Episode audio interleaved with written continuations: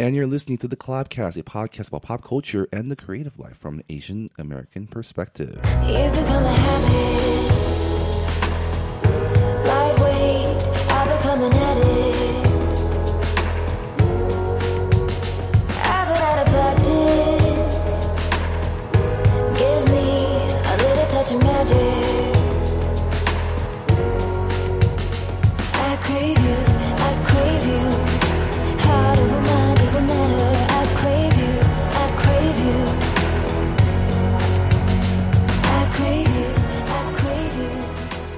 And everyone, welcome to episode 107 of the Collabcast on this Friday, February um, Tuesday.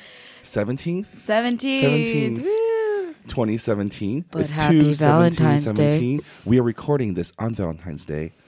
Are you wearing red? Is that Day? why you're wearing red?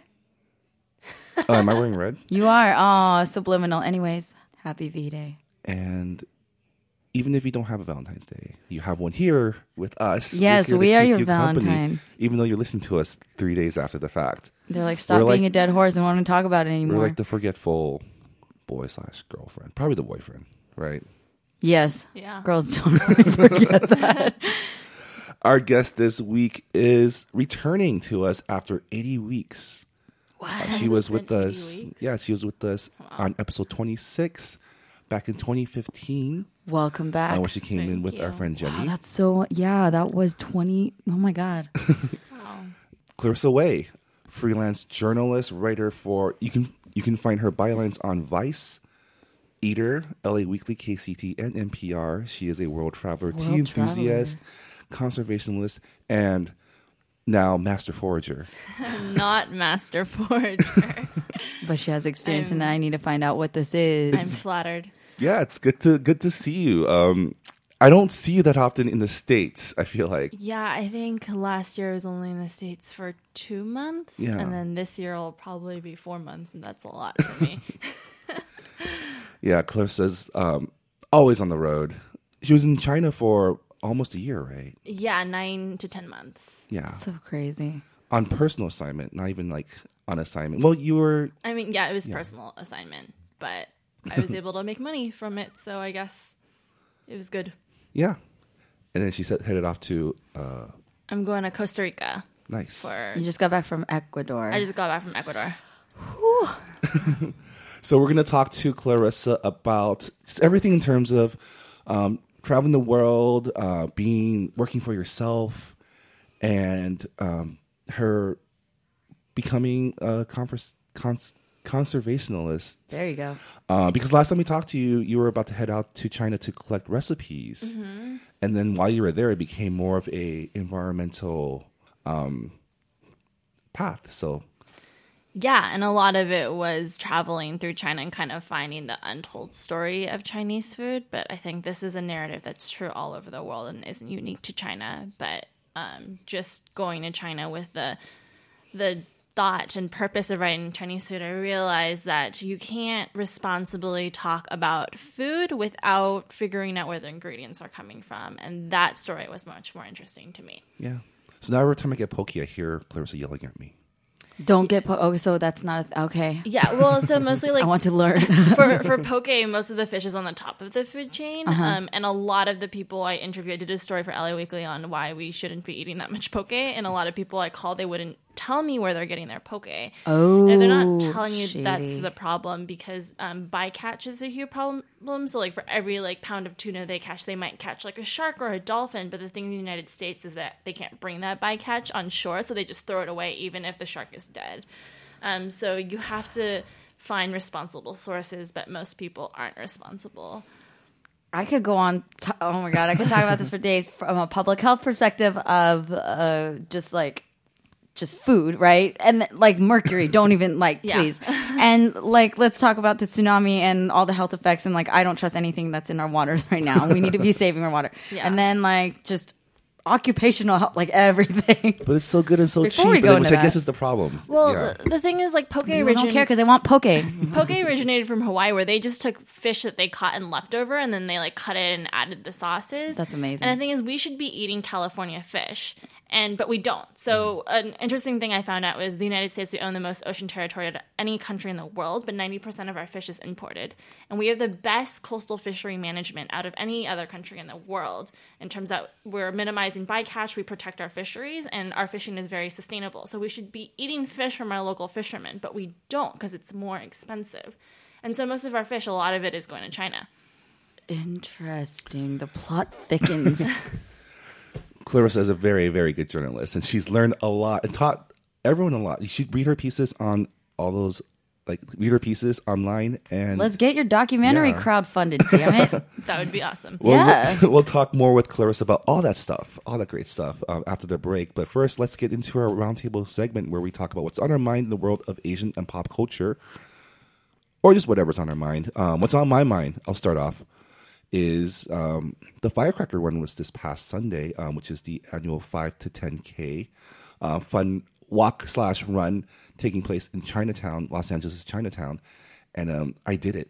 I ran a five k for the first time in almost Nice. since high school, I think. And I did We not used to be a, you used to be a runner in high school, right? I was a cross country runner. Yeah, I was JV level, so I wasn't that great. Um, I finished about ten minutes behind my personal best, which actually I was pretty happy with. I was expecting to take a lot longer. Did you train for it? No, yeah, that's what he was talking about. He's like, I'm doing a 5K. I was like, what? I was like, when? He's like, to, like two days. it was mostly to convince my girlfriend to uh, to do it because she was convinced that she would die. Like she couldn't do running. And she was so proud. And- I saw her yeah, Instagram. she beat me by like a minute. So Yes. it's like we were- queen. we were heading downhill and then i guess she got she thought she was running i was running behind, right behind her but she like ditched me Wait, how many miles is 5K? it's about 3 3.5 miles Okay. Yeah, Do not- you, not girl. Keep going. yeah so Congratulations. That was fun. So, do you, are you feeling inspired to do another one, or do you feel like you have conquered? i'm feeling inspired to work out a little more just to get um at least back to where i was yeah. Oh, you sorry. know, like you know 20 pounds ago so But and it also just feels good. I don't know. It's like a, it's. I did it one. I'm not a. I don't want to ever do races. Like I think marathon runners. God bless you. Props to you. But y'all are crazy. Like I have no desire to run. Well, here's the thing. When That, when, when I used to run five, three miles a day um, in high school, you know, at the end, if you felt like you had gas left, you kind of like felt, oh, I could have done, I could have pushed a little harder. Um, this time, I had no gas left. I ran out of gas, so I was like, oh man, I'm not where I was. Yeah. That's the thing where like if you if you used to be like active and then you stopped, you know, you kind of remember. It's kind of like riding a bike, but at the same time, you kind of feel like, oh, these tools aren't the same. They're rusty. When you're in your Yeah. 30s, man, you gotta like, and it's like I th- I thank heavens for this firecracker run. 'cause I I'm I am uh, Marvin's second mother, and I always like, "Are you working out? Are you eating healthy?" And when he started eating more vegetables at lunch, I was like, "Yay!" It was like a huge win. but it's ju- it's generally like for maintaining, like we were talking about earlier, our sanity and our good health. Yeah. all of it. Like I get a huge bet boost of endorphins, even though my body hates me for the rest of the you know f- next forty eight hours. But now I have Epsom salt baths, so like that changed. But um, no, I really Well, but you- oh, you I'm so a- happy. I'm I feel like a proud mother right now. You you run a lot on your own. You don't have to pay someone to give you a T-shirt and run for you. So that's why I felt Yeah. dumb. I felt a bit annoyed, but I did the fire. It was the Firefly run Uh-huh. in San Jose where it was like a rave. That's what got me out. Oh. I paid for that because I was like, we all got to wear the wear Oh, the that's clothes. there. cool. Have you done one of those? No, I've never done a Is that like She's like, I'm sponsored run. is that like Bay to Breakers? kind of, but it was like in San Jose and South Bay. It's all But less flat, nu- less nudity. Oh, okay. less nudity, and it was all. It was very very G rated. And it was Yeah, all flat. that's the thing. They don't like. They didn't. Well, they did tell you. I just decided to ignore it. Like the firecracker one has a giant ass hill in the middle of it, Yeah. And I was like, I did not sign up for this. And LA doesn't have that many hills, so you It's really been got years since I the think blessed. used my quads for hill climb. How many people were there? foam it was a lot, like about three thousand people around. Oh about wow. Foam roll, Marv. because there was also a 5k and a 10k and a kitty run and then you know there was a big festival in the um like the the plaza area with the bruce lee statue and they were giving out free snacks and free refreshments to all the runners and then all the asian grandmas came out because free food so they got to go Yeah. and cut in line and everything um but it was fun there was a beer garden but the beer garden line was too long so we decided to go wait in line for howling rays instead Got some hot chicken sandwiches. Nice. That's hot. Treat yourself. Treat yourself. Cancelled out the entire 5K run in one meal. Pretty much, That's but But amazing. it probably tasted really good. Did taste really good. We got the hot, which they add t- like ghost pepper to it. Yeah. oh hell no! See, Mm. why are people crazy? I don't understand why. Like you know, it's pain.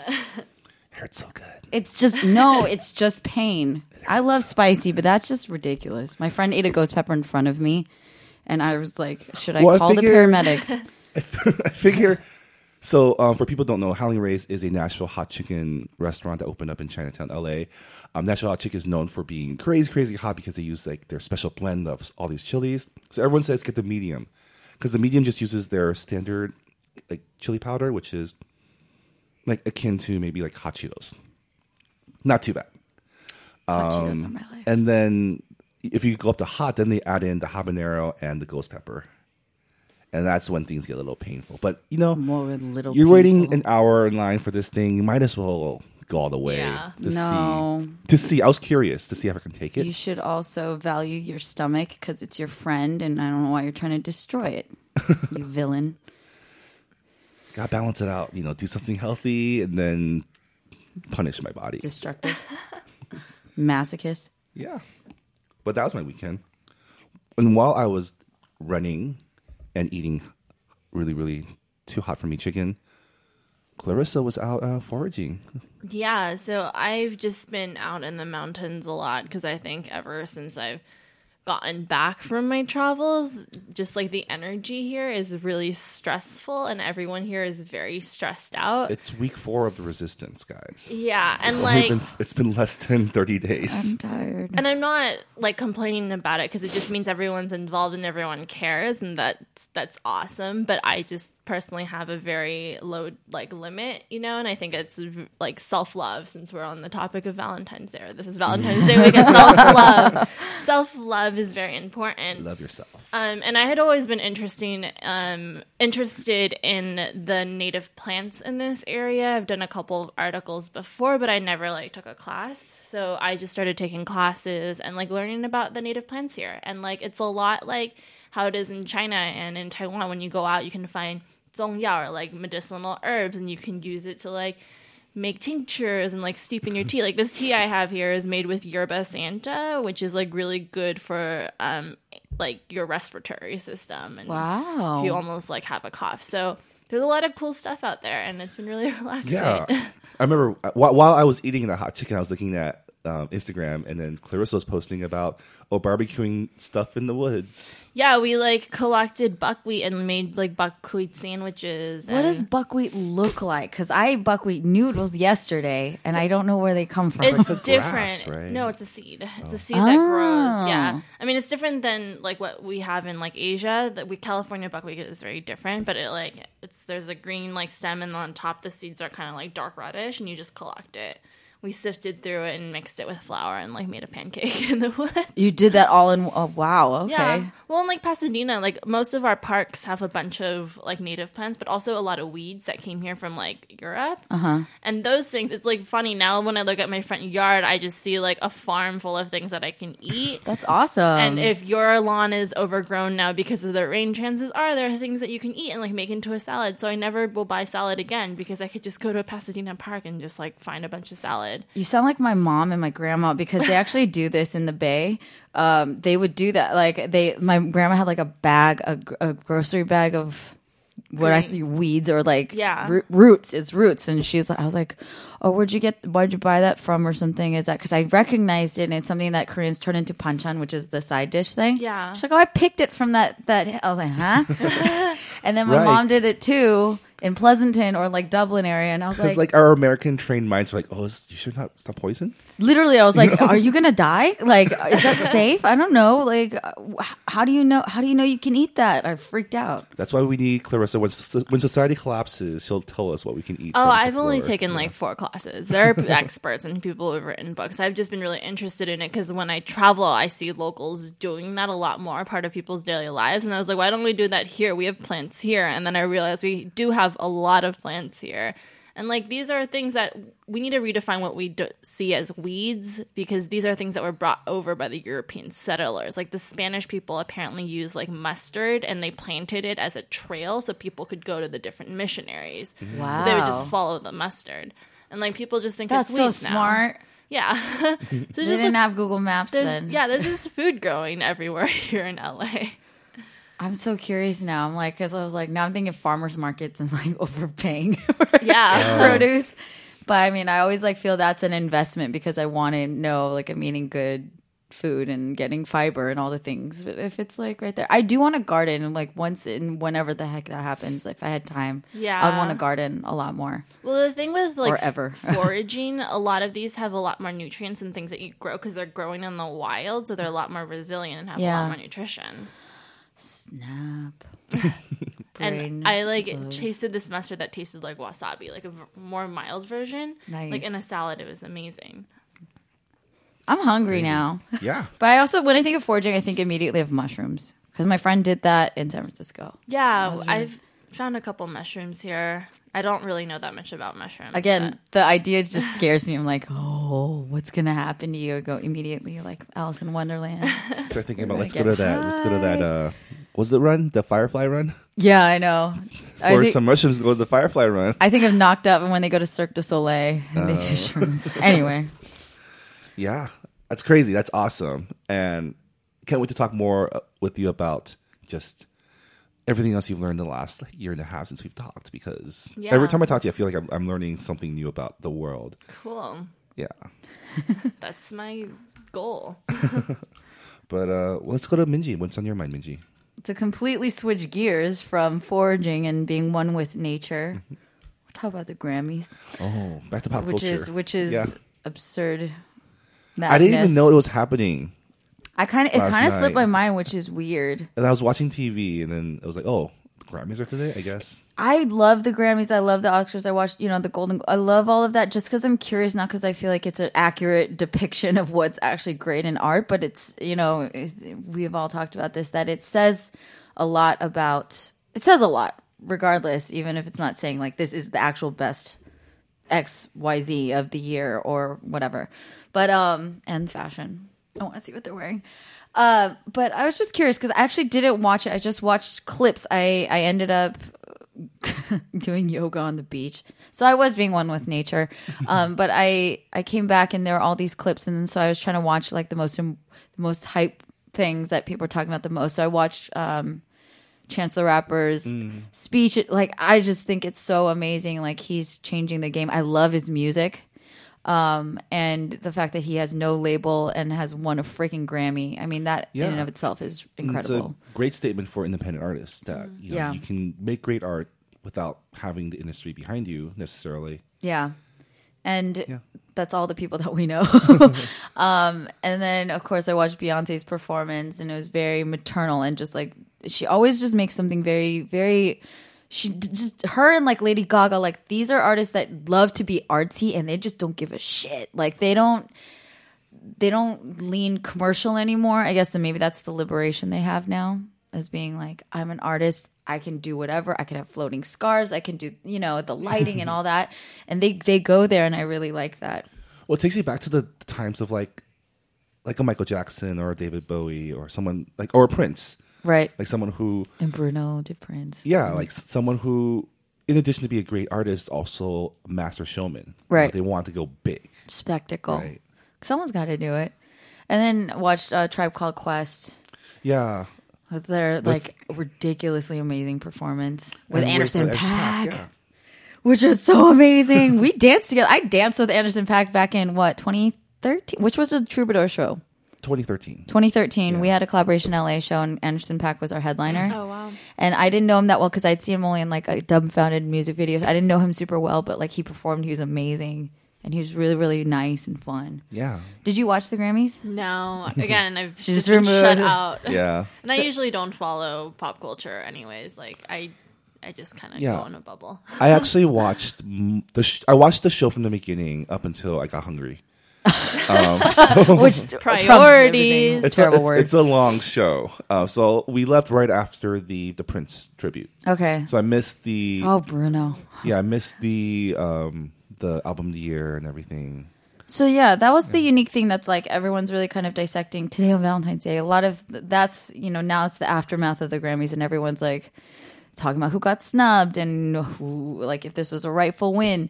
And one of my favorite parts of the Grammys in general was Adele's perfor- uh, acceptance speech because she won album of the year and she won song song of the year best song.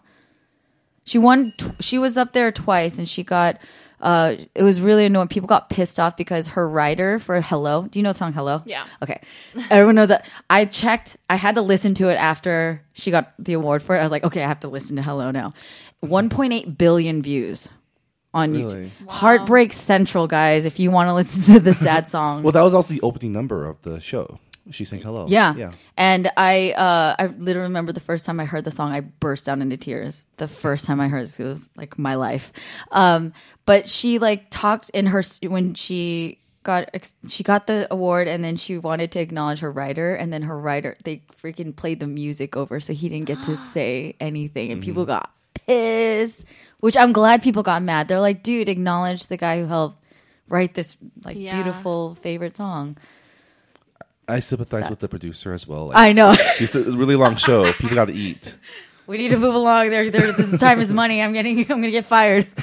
but that was sad. But anyway, the second speech was really what caught everyone's attention, and like, um, she won album of the year, and she beat Beyonce's Lemonade. Did you watch Lemonade? I think I saw that speech too. okay, you saw like the a clip on. Have you watched Lemonade? No. Oh, okay. Again. Again, very just like very powerful. It was based on her relationship with Jay Z, but the imagery and a lot of the songs and a lot of the messaging that she wanted with intent, which which was in Beyonce's speech, was I want to empower Black women. I want to empower Black people to know that their stories count, that they matter, that they're out there, they exist, and like she, it was with full intention. She was very clear about that. Um, and if you just watch it, it's so Right, because when, Ridiculous. when that when formation came out, that was the big hubbub. Like, oh, this isn't for. It's the blackest Us, video you anybody know? anybody's seen, and that's when like they did the Yeah. SNL skit. Like they realized Beyonce's black. that one was like a very viral SNL video. Besides Melissa McCarthy, who's my life. On a tangent, SNL kind of killed it too this weekend. They, Apparently, yeah. Went, went way into just. um There's that skit with uh, Leslie Jones trying to play Trump. I didn't see that. Shut up. Yeah, you should check it out. Okay. Yeah. So the, the skit is Let pretty me much take a break from the she's- podcast. basically she's trying to lobby to play Trump, a black female Trump. So so so when Adele gets her award for album of the year, she's like crying and she's like, "I'm so humbled and thankful that for this award, but I cannot accept this." And she's like, "This belongs to Beyonce." Beyonce, yeah. And um, it's just, I love Adele. People are saying how she self Kanye'd herself. yeah, that was one of the best comments I ever saw. She's like, Adele just Kanye'd herself, um, which But she totally did. It is refreshing to see because usually, um, you know, like the last few awards, there's always been someone making that big kind of political statement, but this was much a much more personal way to make that political statement, Right. saying that you know I make like she's honored, but this other artist made so much more impactful music than I did, Right. You know, And that was just beautiful. Okay, it was very sincere. There's nothing like PR e about it. It was just like she was a ball of emotion, like a lot of us are. Not everyone's a Beyonce fan, not everyone's an Adele fan, but they reach millions and millions of people. But I think They she, say- yeah, she endeared herself really well because, um, like when she was doing her George Michael tribute, she like messed up in the middle. She's like, and "Can we like- start again?" And she like cussed a bunch. I love her. Like to me, she's a little bit more of a real. Like I, her, she's real, and then Yeah. like there's like Jennifer Lawrence real that you know why I first liked Jennifer Lawrence, but like I don't know, Adele just kind of has that like I don't give a shit. I Yeah. say what I want to say. Like I love her. And then she's just so endearing and she's very sincere. And then like that discussion of like what is this saying about the Grammys? Like this is a very is a deeper problem. Like how are we not acknowledging that it's kind of like I guess the Leonardo DiCaprio type curse of like what's she got to do, man? like this woman like deserves the Grammy for best album and this this uh, in my opinion above all her others. Um but they, they just have this you know track record of not acknowledging hip hop artists or R&B singers for like these incredible pieces of art Um, and again, I don't know the criteria about how the Grammys are selected or the process. I mean, I imagine but- it's the same as any other of the award ceremonies where you have you have your panel of you have your you have your academy, who are all the luminaries who get the ballots and they vote. yeah, mm-hmm. And so, you know, it's really it's semi I mean, I'm sure it's like the Oscars where it's politics play a part of it. Yeah. And maybe part of it is like, well, Beyonce will be around. But it's like by the year, like this album Yeah. wrecked everybody in the best way. I don't know. Like Adele even sees it, and she's like, "What the fuck does she have to do, man?" I mean, so here's where um, I guess I would ask when it comes to these award shows, and this comes to our lives because you've mentioned you want to you want to win your Oscar, right? That's like it would be goal. nice. It's not my end all be all, but yes, I would like one. I mean, is the or at least I get the feeling by watching her reactions, like like she wasn't bothered that she didn't win it. Yeah. Mm-hmm. it was just like she came, she made her statement, and at least she has a platform. And I kind of feel like people put so much weight on awards, Right. Right, even Yeah. if you're nominated, like. It doesn't mean anything to get the award. It's the feeling I get from some people. I guess depends on the person. Some Yeah. people would be perfectly like, it, it, again, based on what their objectives are in life. Maybe they Yeah. don't care. They just like it's nice. It's really nice to be appreciated on like a large level. To say I am one of the top five songs, or like the so- top five composers, or like producers of 2017. That's still a nice thing. I think people would be kind of nuts to like Yeah, deny that it's nice to be appreciated and it's not going to dictate what but like again it comes again for me it's not saying like i don't think beyonce is less or adele's better or like anything i love both of them very very much it doesn't dictate whether they're even their success at this point they both like they're beyond that like they don't Yeah. need the grammys Yeah. but it's kind of like what is what's a larger story i guess for me like just kind of observing from the outside what is the story not just this year but over time what is that story that's being Right. told i'm interested in that and i think the award shows are always just like an interesting yeah. list i don't know i don't I'm, i don't know why i'm Yeah. motioning with my hands because there's nothing to Yeah, I just yeah You know. it is what it is. and i don't i don't i don't even feel anything like oh beyonce like adele didn't deserve it I like i freaking adore her and like i want her to have all the good things I mean, So what a time take to it be away from where her we have so many great artists that that are making stuff. So saying the album let's appreciate that. destroyed everyone Both their albums, yeah. All right, we're gonna Just take a quick break and then we'll bring Clarissa back into the conversation because we just went off for like twelve minutes about the Oscars or the, the Grammys. pop culture Um, but yeah, stick stick around. We'll talk more with Clarissa about food and travel and writing. We'll be back. Hey everyone, thanks again for listening to episode 107 of the Collabcast. Um, this is Marvin, here to remind you that this podcast is brought to you by Collaboration, a national nonprofit organization supporting Asian Americans in the arts and entertainment, discovering, developing, showcasing, and connecting the creative talents of our Asian American communities. You can learn more about collaboration and our mission by going to our website at www.collaboration.org. Remember, of course, that's collaboration with a K. For those of you heading to Austin next month for South by Southwest, just wanted to give a quick plug on a couple events that Collaboration is producing. First of all, is our panel Asian Americans Break the Silence and Stereotypes, taking place during the South by Southwest Convergence Conference on Sunday, March the 12th at 5 p.m which features a discussion between collaboration executive director Minji Chang and a panel made up of Phil Yu of Angry Asian Man, Jenny Yang of Disoriented Comedy, and Dante Basco of Hook and Avatar fame. Collaboration will also be hosting a music showcase at the South by Southwest Music Festival on Thursday, March 16th at Lambert's Barbecue in downtown Austin. This will be the first ever South by Southwest music showcase featuring all Asian American artists, so we're really excited about our lineup, which includes Big Phony, Melissa Polinar, Megan Lee, Rihanna, St. Lennox, and Run River North. If you're going to be in town for South by Southwest, please stop by the panel or the showcase and come say hi. Both Minji and myself will be at the event, and we'd love to meet you. Finally, this podcast is also a part of the Potluck Podcast Collective, a collective of podcasts featuring unique voices and stories from the Asian American community. You can learn more about the Potluck and check out all our great shows by going to www.podcastpotluck.com. Every week, I like to give a quick shout out to one of our fellow Potluck podcasts, and this week I wanted to give a shout out to Drunk Monk, a podcast hosted by Keiko Agena and Will Choi, where they rewatch every single episode of USA Network's hit TV show Monk, get a little drunk, and talk about it. It's an awesome show filled with Asian American insights, improv comedy, and the occasional awesome guest. You can subscribe and listen to Drunk Monk, as well as all the other great shows of the Potluck Podcast Collective, again by going to the website www.podcastpotluck.com. And that's all for this break. Thanks again for listening to the Clubcast. Uh, let's get you back to the show.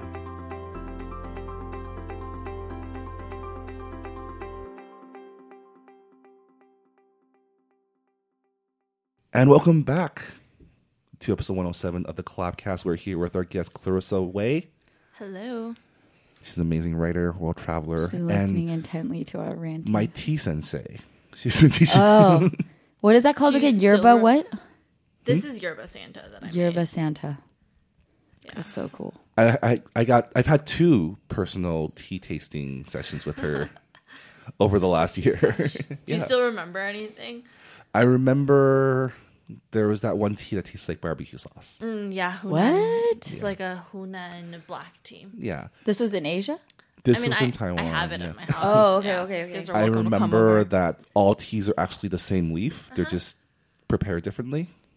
So it's the right one tea leaf, but then there's a way to prepare it so that it tastes like barbecue sauce. Yes, all tea comes from uh, Camellia sinensis. I don't know if I'm pronouncing it right, but it's like um, where they grow it, how they process it, and that's what gives you the different variations. Very cool. And I'm pretty good at pouring with my finger.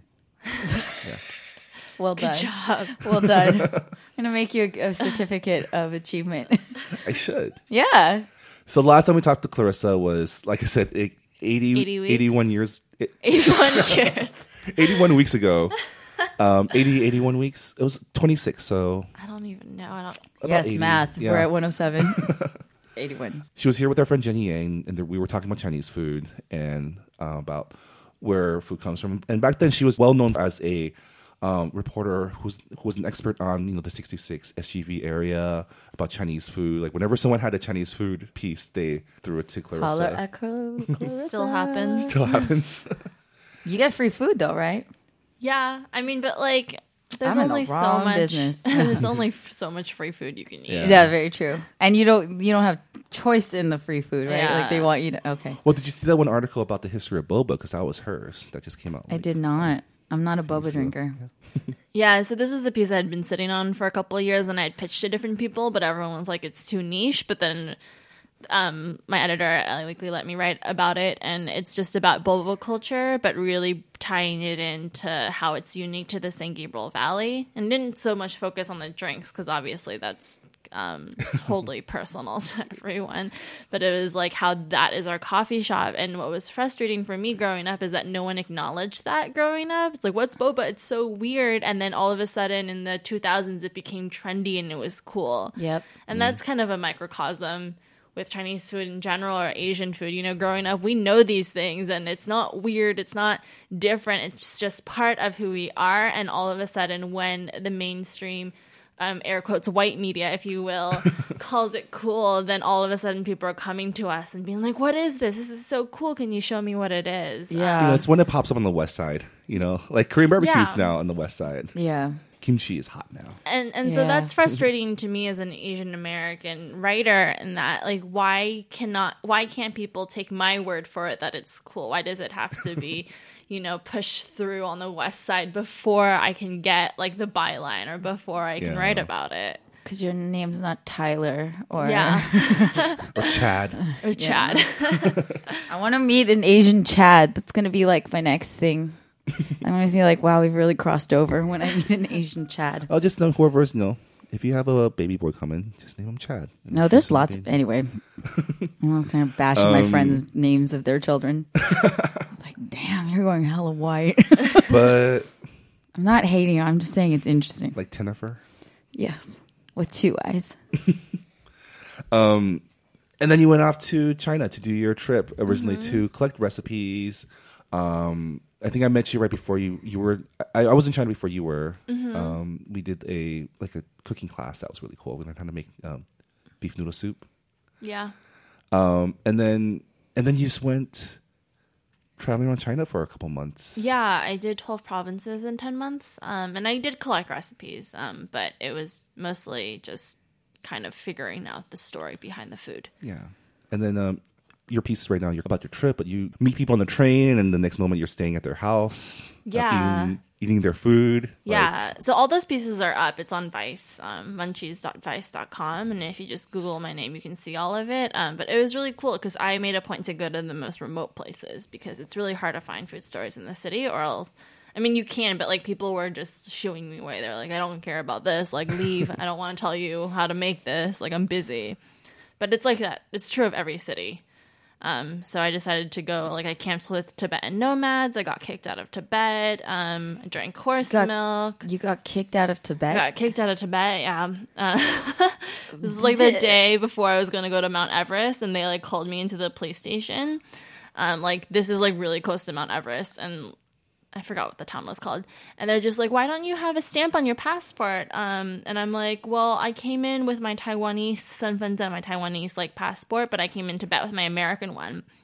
police officer looks at me and starts yelling at me. He's like, "Do you not know Taiwan is part of China? And as a t- Chinese person, like you cannot have a dual citizenship. So I recommend when you go to Taiwan to like revoke your Taiwanese citizenship. Like we welcome Americans here. You guys are fine, but like you can't have dual." Um, and they're like, "You gotta leave like right now." So I was like sent back to Lhasa and like basically stuck in a hotel because they like shut down the airport because of government officials. Um, but it was cool because I had met friends there, and I went to like a Tibetan rock concert, and that was really interesting. Oh my goodness. I want to know all the stories now of everything. Wait, so you stayed in a hotel? Okay, far, wait, sorry. I didn't want to derail, but I'm like super No, curious. no, yeah. So, um, I used to think Minji was really great at traveling solo and like cat crashing with people. Oh, I'm not knew. on your level. But no. then, but then I met Clarissa. I was like, wow. yeah, I know people that I crash with. I don't meet them on trains. That's crazy. yeah, I mean, I mostly stayed in hostels in China, um, and then because I was making money, like I think I'm a little, I'm not the budget traveler so much as a lot of backpackers are like super budget couch surfers. But I, when I'm alone, I'll try to get a private room at a hostel. But I like hostels a lot because that's where you meet people, and just like in the like living room area. Um, so yeah, it wasn't uh, like is not scary. People are very nice. That's good. I mean, I'm sorry. I just like I'm I'm hearing your stories. I'm playing scenes from Taken in my head, and I'm maybe it's just in my my travels. I like when I lived in Europe, I got harassed every day and oh, everywhere yeah. I went. So I'm just like I, that has left its imprint on me. That I just generally I don't like. I'm not the most fearful person. Like I'm friendly and whatever, but I'm also not naive in my in my opinion. So I'm like I don't want to trust everybody because I don't know what they're going to do to me. Yeah. and I'm a tiny little Asian girl. I'm not going to be. Before I was very yeah, invincible to that, like an idiot. I think in Asia there's less because I've done Europe before and I was in Latin America. Um, I think in China there's there's no like hara- verbal harassment in the streets. Like people aren't yelling at you and catcalling, which happens ev- which happened everywhere in Europe. I was Uh-huh. Right. in Spain, Italy, especially Yeah. the southern parts, and then in Latin America that just happens every day. But in China, people are very they just leave you alone. And if you're Asian and you just blend in with everyone, and there's a lot of Asian girls traveling solo because that's how they have to they have to go home you know during the new year's and stuff and it's it's easy there's a lot of you find a lot of company That's very good because I don't know. I just feel, I'm getting stressed out right now. like, I don't know how I'm going to be a parent. I just shouldn't be like I'm going to be the worst aunt ever. I'm like, are you there? You text me every 30 minutes of the way. Give him the, the pepper spray and the taser. I'm going to put you on a GPS tracker. I don't need to know what you're doing. I just need to know that you're alive. Okay, bye. Like, I'll be like that. Ugh, it freaks me out. Wow, um, when I become such a freak, like, scaredy cat. I don't know. But props to you. I mean, that's really that's really refreshing and reassuring to hear that people are that Yeah. kind to solo women. Tra- like, I'm sorry, we're living in the Trump administration. I can't help it. Like, I'm but just like, I'm the thing is like traveling you're not dependent on people you know Yeah. you're like you're taking public transportation but you're not like in a stranger's car um and then you go to hostels and there's like the taxi cab but those are all like government approved so that's good. it's very rare where I had to go in a situation and be like, "Can you take me here?" Yeah. Most of the time, it was like I was just going the route that everyone else was going. That's good. Yeah. Public transportation. Well, I wanted to talk about something you said about how you know you're not traveling budget all the time because you're able. You're you've been. This, this is some. This is something that I've been really impressed by you. Is you're you're able to find work. Yeah. Um, I know um, when you when we talked to you before you left, you were saying, "I'll probably figure something out." And then when when I met you in in Taiwan, you were like, yeah, I I, I just got a gig from was Louis Vuitton, Mm-hmm. yeah, to write a travel guide for them. Wow. Yeah, um, so Louis Vuitton hired me to write like the food and beverage section of the travel guide, but mostly like if you're in Asia and you're a journalist, it's very easy to pitch stories because especially in China, like not a lot of journalists a speak Chinese or like b like I have a six month visa because I'm a Taiwanese citizen, so I can stay there for long periods of time.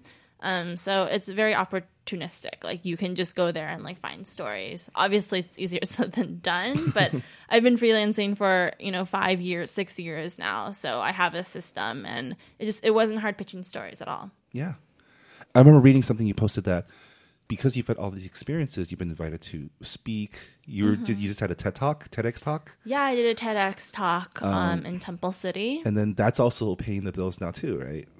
No, I mean no, Oh. I didn't get paid for the TEDx. Oh no, I meant you for um, your, your consulting gigs. Oh yeah, yeah, I mean, I've always been doing that though. So like, I guess the biggest change when I came back was that like I started a um a bomb business, B A L M, not B O M B. Um, but other than that, like things have been carrying on as usual. I just can't stay here for very long because then I just get I feel like I get bogged down by like first world problems. So then I have to like leave for a bit. that. That was my question. Like, I guess in, in terms of like the last five years, and you keep kind of like you get to go out and come back, and it's Yeah. creating this like very different perspective than the rest of us who are sitting bitching about the Grammys. Um, what I don't know, like how does each time you come back, you kind of come back uh, just even a little bit more different. Yeah, so it's been getting harder for me because the uh, each time I go out, I go to more and more remote places. Right, so when I was in Ecuador, I was in the Galapagos and the Amazon rainforest, and then in China, the, when I ended, I was in like the border of Pakistan, um, and like I was camping with nomadic people who like hunted with eagles still. Like it wasn't a tourist thing; it was like that's their way of life in like Tibet. Um, and then every time I come back, it's just this huge like shock for me um, in the sense that I just feel we are so inefficient with the way that our cities are run mm-hmm. and also from the food perspective because I really go to these places and travel focusing on food systems. Mm-hmm. But like Los Angeles, all our water, for example, is imported from Northern California. If there was an mm-hmm. earthquake, we would be screwed. Everyone should have like gallons of water at home um, just in case. But there, there's these things that we don't realize because we're kind of just in this bubble and everything functions the way it has to. But when you're in other places, that necessarily isn't true. But you see how much they're able to like live off of the land and just be very independent. And here we're very dependent on other things Yeah. and it's just really really frustrating um, for me for example like our lawns why do we have lawns? We could be growing food with it. And then people are always bitching about how the farmers market is so expensive and how that food is only for the rich and the elite. And that's true right now of course but we have so much land that we could be using if we just collaborated with one another I really want to make a community garden, okay? Because like I'm from the Bay, and that's where they have like Yeah. they do all the gardening, and they did that started in Berkeley with Alice Waters, and like what she did with the students to teach them how to grow their own food and like about nutrition and stuff to promote. I was like, that's the coolest thing. Why does why doesn't every company have their own little Yeah. thing? Literally, it would save money. Because I was getting super annoyed because I was trying to be health conscious, but I was like, Right. it costs so much money to try to like get organic food and you know Save all water that. too, And right? even if Yeah. you're in an office and you don't It's have fun. land, you can buy an um an aquapon hydroponic system, and it's five hundred dollars, and it's like from here. It's not that tall, but it can grow you food from seedling in two weeks, and it can feed like the entire office. Like you just have a free salad bar, and it waters itself. It's just people- down. and I and I think the reason why people aren't consuming or buying these products is because we all consume the same forms of media. And as someone in the media then i'm i have this like weird um i don't know like twilight zone if that makes sense. It's like why are we all reading the same newspapers? We all have the same friends on our facebook feeds and we all see the same news. But like traveling i get kind of put outside of that box. Yeah. So you're headed out to well, okay. Um, let's talk about your your South America travels. Yeah. And then we can talk about your your Lady Balm. sure your my lady bum your Lady Angeles. yeah So you're heading to Costa Rica next. Yeah. You were in Ecuador. You were before you left for China. You were in Nicaragua. right? Yes. And then um, ripped the lid off of a labor thing there, right? Yeah, Yeah. there's like a huge um, sugarcane worker human rights abuse case in Nicaragua. um, but I went to Ecuador because I really want to learn Spanish, just because I feel like as a journalist, in order to understand other people and like get different perspectives, language is so important. And a lot of people, especially Americans, and I've met a lot of American travelers, like we are the only ones that are not bilingual. There's so many Germans in America, and they know like four languages, three languages. Um, and then just as Americans, we only know or we're only taught one language. Um, and then so I really want to learn Spanish because that's a huge part of the world that I am like I love. I love it down there. I love like jungly forests and stuff, and I just find it um, little bit self-centered if I traveled there and wrote articles, but wasn't able to interact with the people one-on-one, and I had to hire a translator every single time. So my goal there was to really learn Spanish, but then of course I found a bunch of food stories that was fascinating to me, especially in the Amazon. What was the most interesting thing? Yeah, um, so in the Amazon, I had thought okay, so I met this group of people, they're called the Quichuans, it's an indigenous tribe that's lived there um, for as long as the Amazon has been around. Probably not that long. Um, but I had thought they like foraged for their food, right? Because the Amazon has the highest biodiversity in the entire world, and I thought they could just like go out and get their food. But yes, on part they like forage for their food, but the other part is they have a thing called a chakra, which is basically their garden. And if you were just a stranger and you went to this chakra, you wouldn't be able to tell it was a farm because it just looks like a jungle. But it was a food forest that they grew and they cultivated. Um, and it grew all their food and all their medicinal herbs and stuff. And the thing is, they didn't have to maintain it because they just let it grow kind of wild. You know, they'll propagate a couple plants here and there.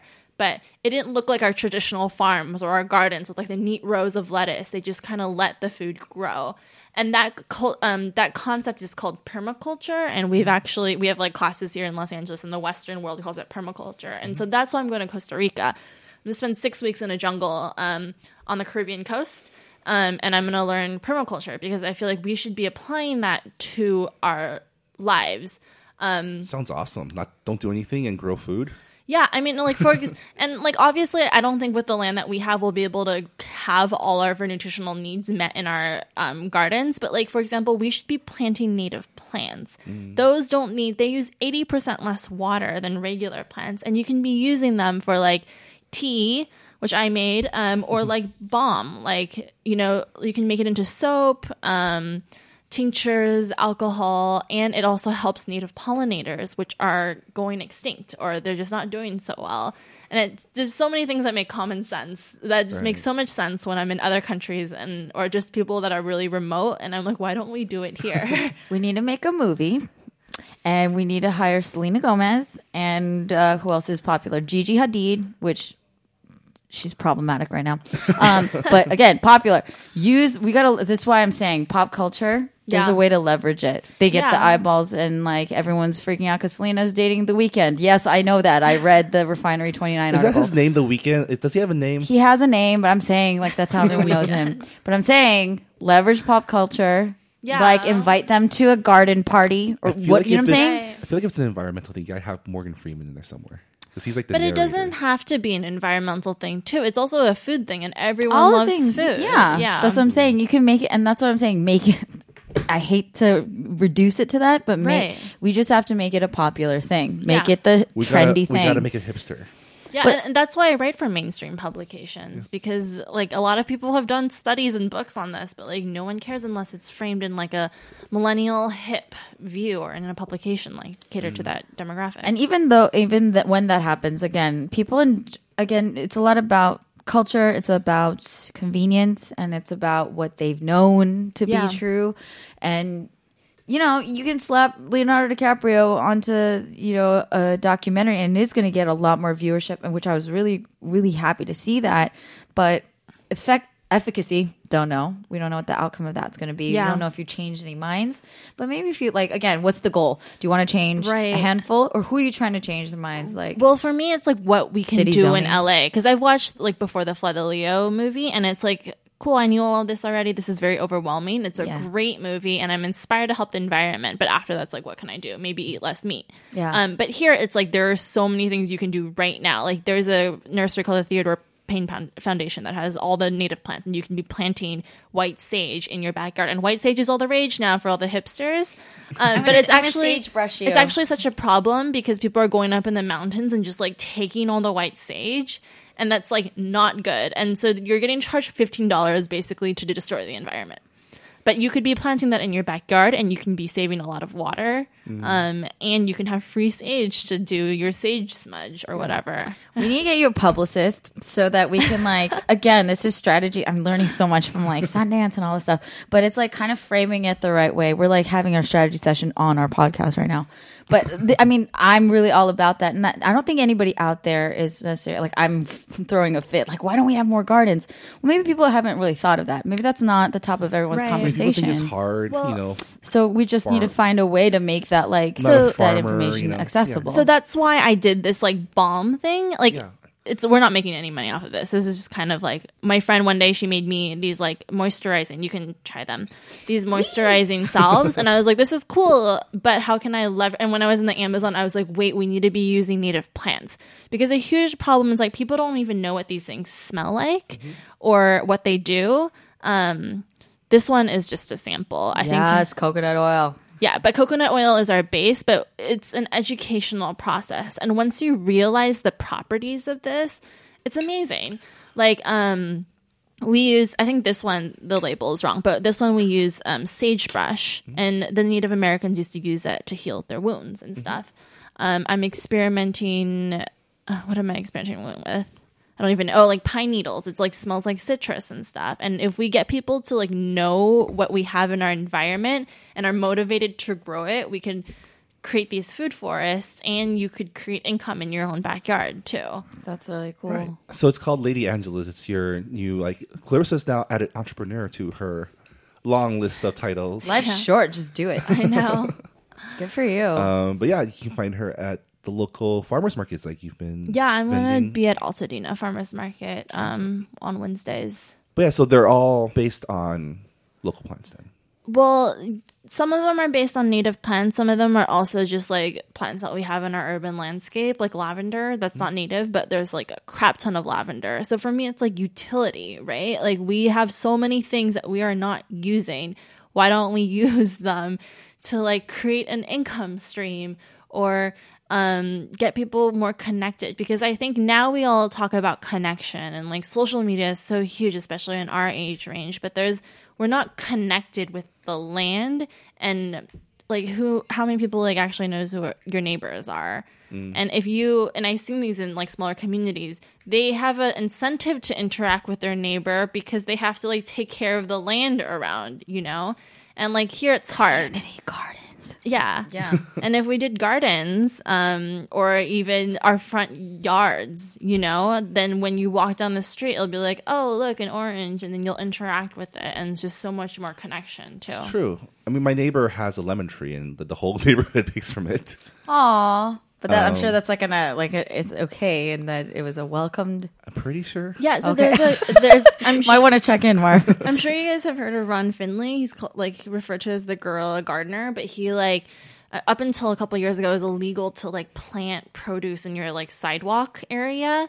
Um, and he just started doing that. Like the law got passed, and then he said like kids would just come over, and he would be like, "Yeah, you're free to take from it." And he would plant in South Central, where it's like a food for, a food desert, where people don't have access to Fresh healthy food, and fresh yeah. food. And like because of that, like people will come over and just like get their free food and like learn about how food comes from, where food comes from.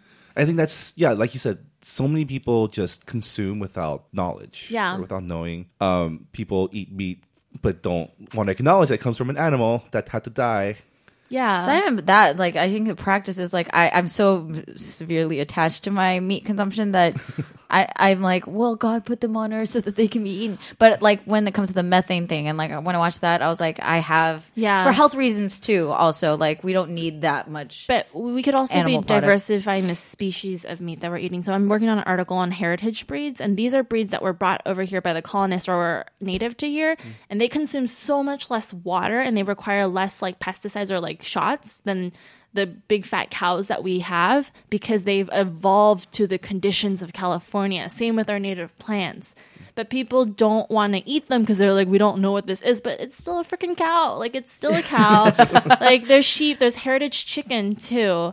Um, and the thing is, the reason why they're expensive is because not a lot of people want them. So if we just changed what we demanded, what we wanted, you can change the whole food system. For example, poke.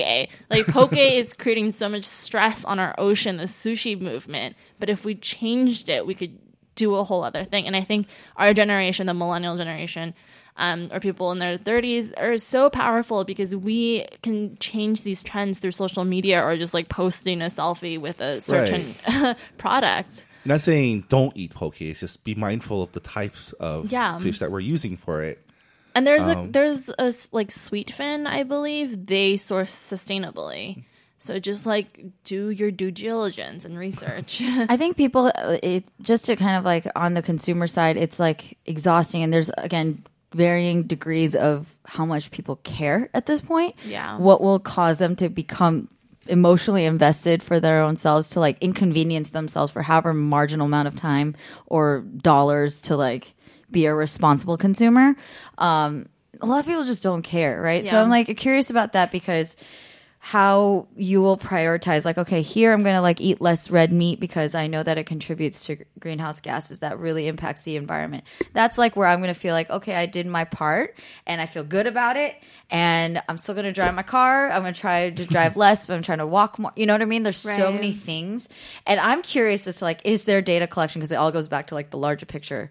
What would make the biggest impact fastest? Like that's my biggest thing. Like what are the priorities? Because if we were to suddenly shift uh, the bovine consumption, right? Right. Like, would that make a big enough change that we could like then kind of address the next priority? yeah, so I think meat is the biggest thing that we should just be focusing on and just like eating less meat. Like I love Korean barbecue, but So do I. we do not need to do that every single day Word up.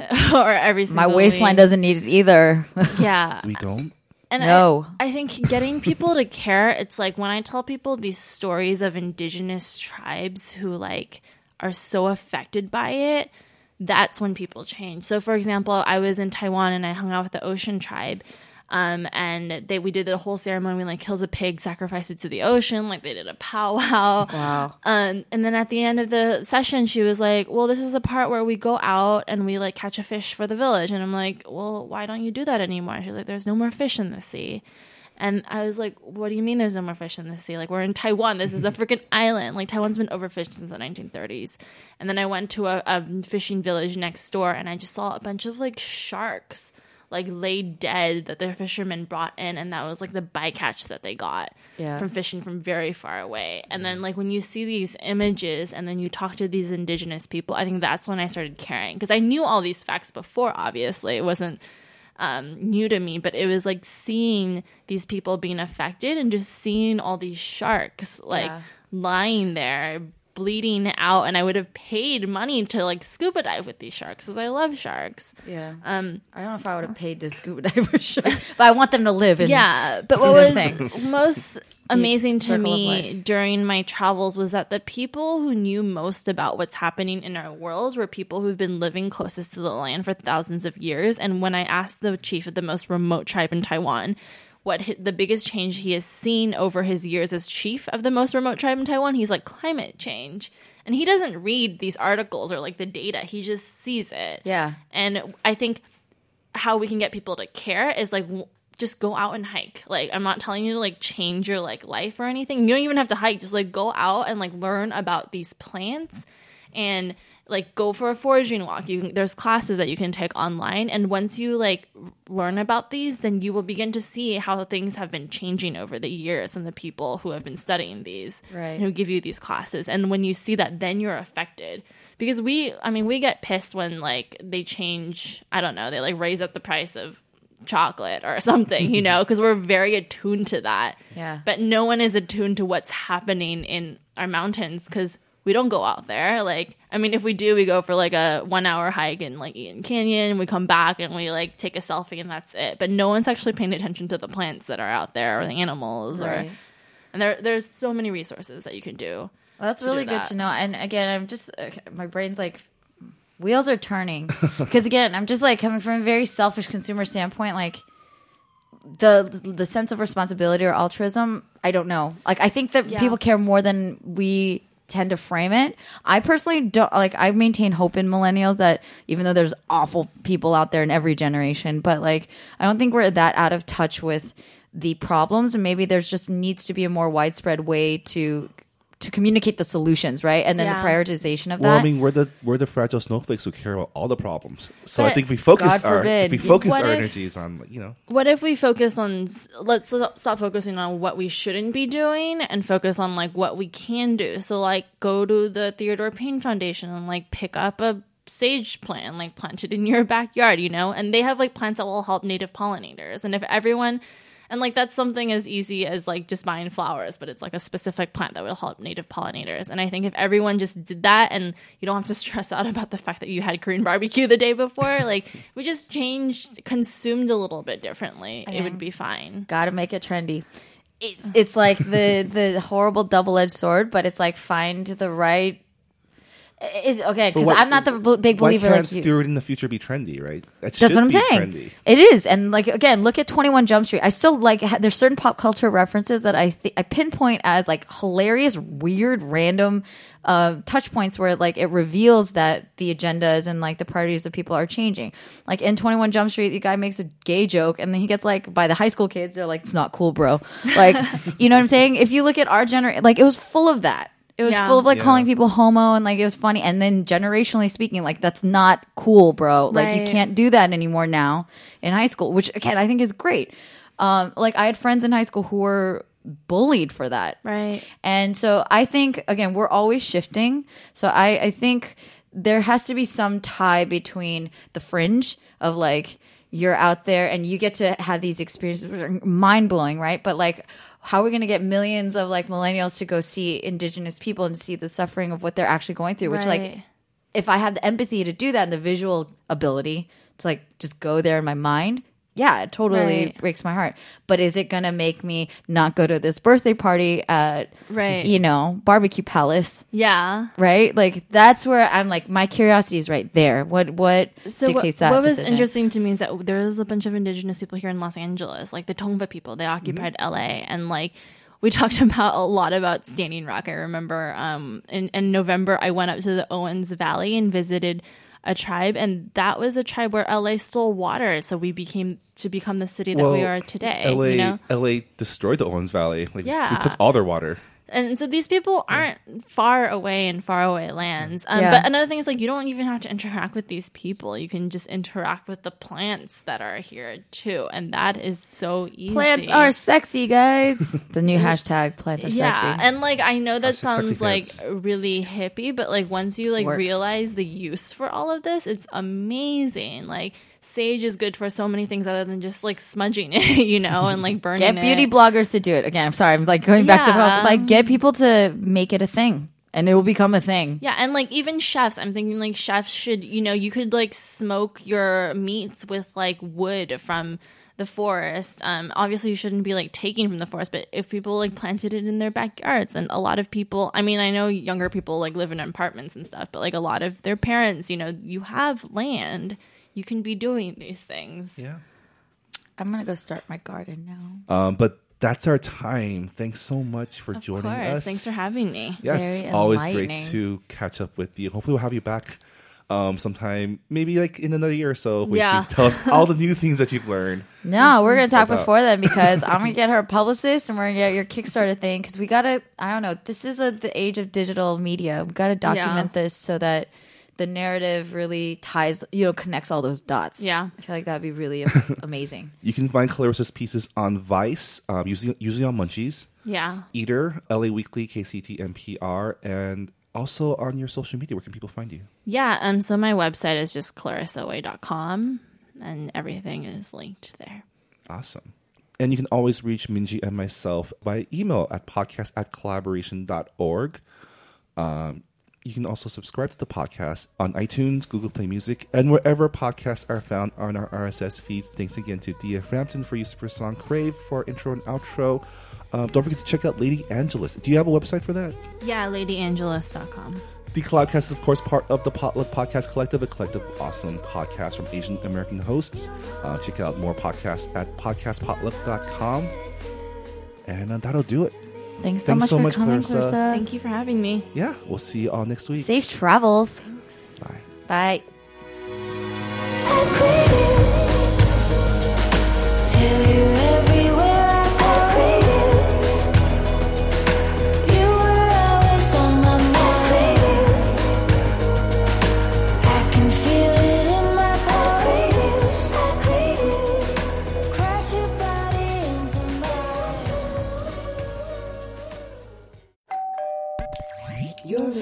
to